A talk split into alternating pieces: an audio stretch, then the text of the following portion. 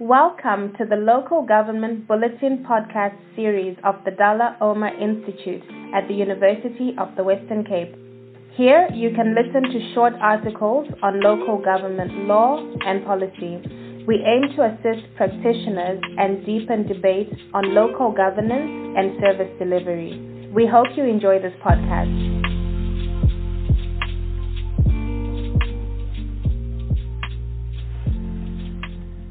They came with a quantum full of soldiers, so they started beating them up. And they asked, what for?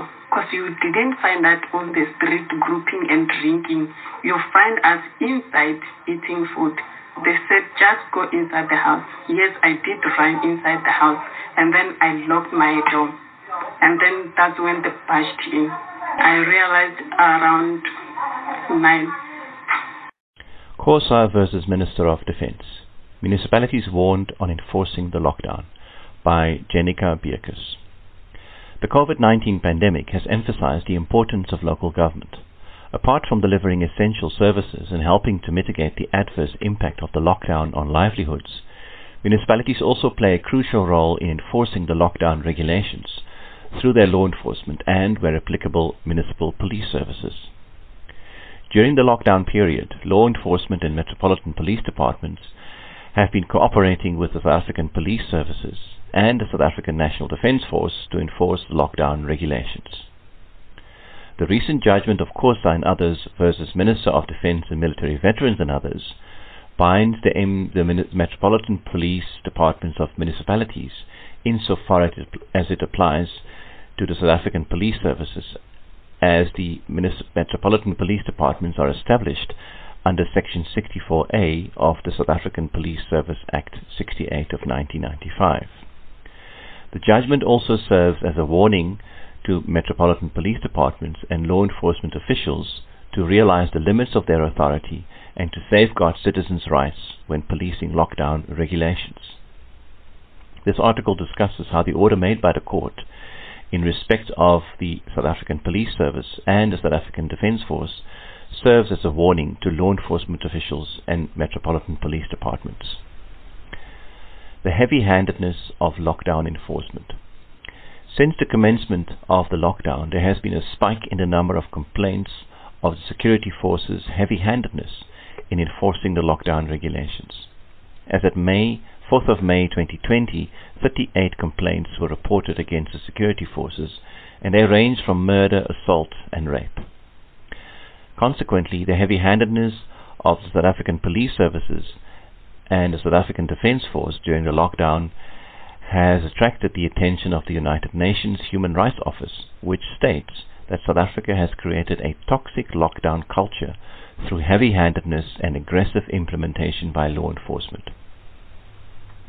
In the Khosa judgment, the court dealt with some of the abuses and transgressions that were committed by some members of the South African Defence Force and the Municipal Police during the lockdown. Brief summary of the Khosa judgment. In this case, Mr. Khosa was accused by some members of the South African Defence Force of having violated the lockdown regulations. The SANDF members, in an attempt to prove a point, assaulted Mr. Khosa and damaged his property in the process. While this assault and destruction of property was going on, some officers of the Johannesburg Police Metropolitan Department were present. They failed to stop the SANDF members from carrying out these unlawful acts. 3 hours after the SANDF and JPMD officers left the premises, Mr. Khosa succumbed to his injuries and died in his home. The court, in finding that the conduct of the SANDF and the JPMD officials was unlawful, made the following order. The right to dignity, the right to life, the right to be free from torture, and the right not to be treated or punished in a cruel, inhumane, or degrading way are non-derogable rights during a state of emergency. The SANDF, the SAPS and the MPDs must act and instruct their members to act in accordance with domestic and international law. The SANDF, the SAPS and the MPDs may only use minimum force that is reasonable to perform an official duty. The relevant authorities must place all SANDF and JPMD members that were present at or adjacent to Mr. Khosa's home on precautionary suspension. The relevant authorities must develop a code of conduct and operational procedures regulating the conduct of the SANDF, the SAPS and MPDs in giving effect to the declaration of the state of emergency and to make it widely available in newspapers and social media. And finally, the relevant authorities must establish a mechanism for civilians to report allegations of torture or cruel, inhuman or degrading punishment or treatment by the SANDF, SAPS or any MPD for the duration of the state of disaster. What happens to the implicated JMPD officers? The court stated that the relevant JMPD officers had a legal duty to intervene by stopping the excessive use of force, which was unlawful in the circumstances. The court ordered that these JPMD officers be placed on precautionary suspension pending an investigation into the charges of misconduct against them. Since the judgment was handed down, the JMPD has undertaken to immediately commence with suspension proceedings against the implicated officers and to institute an investigation into their conduct. The investigation was expected to be finalized on Tuesday the 20th of May 2020. This order of the court warns law enforcement officials and other MPD officers that any failure on their part to intervene when illegal acts are being committed by any of the security forces and to report such conduct to the appropriate chains of command will expose them to criminal, civil or disciplinary actions. There are non-derogable rights even during a national state of disaster or a state of emergency. The Khosa judgment also sends a message to municipalities to ensure that their security officers do not violate any of the non-derogable rights even during a state of emergency, where the conduct of law enforcement and MPD officials results in a violation of any of these rights during the lockdown or state of disaster. Such conduct will be unlawful, and both the municipality and the official will attract civil liability and, in certain cases, criminal liability. The use of minimum or deadly force is only permissible under limited circumstances. When issuing the judgment, Justice Fabricius noted a number of complaints where members of the public alleged that they or someone else have been assaulted, shot or even murdered by some members of the JPMD during the first 10 days after April 2020. See paragraph 18 of the judgment. Like SAPS and SANDF members, law enforcement officers and MPD officials are only authorized to use force under strict circumstances. In this case, the court held that generally SAPS and SANDF should refrain from using force. However, force may be used when an official wants to secure an arrest. Even in such instances, they are only permitted to use minimum force, defined as the use of force that is reasonably necessary and proportional. Deadly force will only be justifiable when there is a threat to life. Publish a code of conduct and operational procedures. The court reasoned that the fact that the mentioned brutality had taken place suggested that there were members who do not know their obligations. It could be that some members of the security forces are unaware of their obligations as a result of the extraordinary circumstances of the lockdown and the joint operations of the security forces. The court remarked that the current code of conduct of SAPS is insufficient for joint operations with the SANDF. For example, the code of conduct of SAPS cannot guide SAPS on how to interact with SANDF members of different ranks, how to guide or restrain them during police exercises, searches, arrests, etc.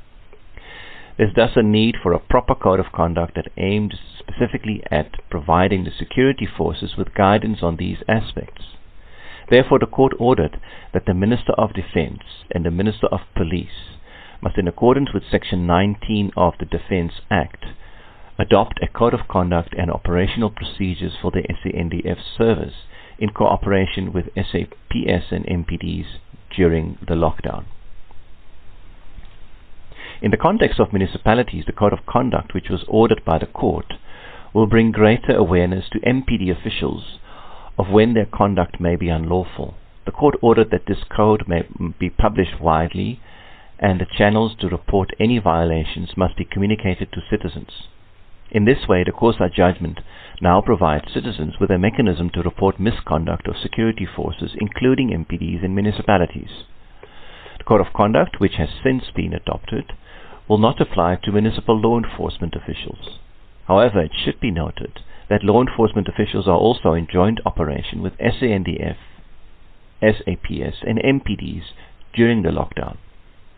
Therefore, to prevent any similar future violations, there may be a need for municipalities to develop a code of conduct for their law enforcement officials so that they are also guided accordingly. It is suggested that such a code should not stray too far from the provisions of the code of conduct that has been established for SANDF, SAPS and MPDs. This is necessary to ensure that there are uniform standards of behavior that are expected of any of the security forces in operation during the lockdown. In addition, a similar reporting mechanism should be established for citizens to report any misconduct of law enforcement officials. Leaders should watch what they say. The Khosa judgment also makes it clear that leaders need to watch their tone and must communicate responsibly. The court held that the Minister of Defence's instruction to, open quote, skop, skiet and donor when necessary to do so, close quote, was to provide soldiers with powers of punishment which they did not have. Local government leaders have also been found wanting in this respect. The now suspended mayor Nkosinyani Spillman of the Machabeng local municipality endorsed the lockdown brutality on the 8th of April 2020 when he informed SANDF members not to, open quote, hesitate to skop and donor, close quote, when they enforce the lockdown regulations.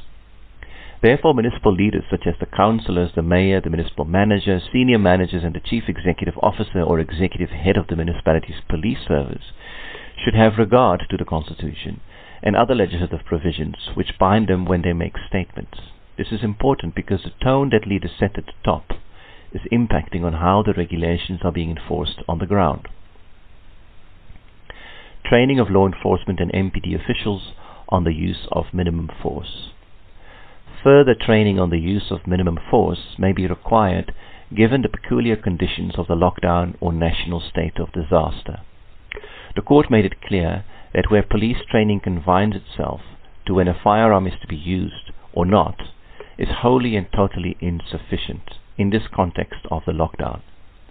Therefore, additional training may be required to inform officials of what qualifies as minimum or deadly force and which circumstances warrant the use of such force. Further training in many other areas, such as professional ethics, may also be useful to promote respect for human rights and values by members of the security forces. Concluding remarks. The Khosa judgment symbolizes a turning point in the way lockdown regulations are being enforced. The judgment restores the fundamental principle that the proper functioning and training of SANDF, SAPS, MPDs and law enforcement officials is crucial to enhance the promotion and protection of human rights. The judgment is warning to local government, MPDs and law enforcement officials to enforce the lockdown regulations subject to the Constitution and with due regard to the fundamental rights of every person or expose themselves to civil, criminal or disciplinary sanctions. The judgment provides a number of warnings to municipalities and their security forces, namely, 1. Law enforcement and MPDs must refrain from committing police brutality by using either no or minimum force. 2. MPDs and law enforcement officials have a legal duty to intervene in and report cases of police brutality. 3. The code of conduct that was ordered by the court will only bind MPDs and not law enforcement officials. Therefore, municipalities are advised to formulate a similar code of conduct for law enforcement officials to guide them in their joint operations with the SANDF, SAPS and municipal police departments. Municipal leaders, number 4, must set the tone that the lockdown regulations should be enforced in a lawful manner. These measures will contribute significantly to changing the toxic lockdown culture that has been created by the heavy-handedness of the security forces witnessed thus far. By Jenica Bierkus, Research Assistant and Doctoral Researcher. Thanks for listening. If you found it useful, please share this podcast via your social media. The Local Government Bulletin is supported by the Hans Seidel Foundation and the Bavarian State Chancellery. We are proud to contribute to the debate on local governance and service delivery.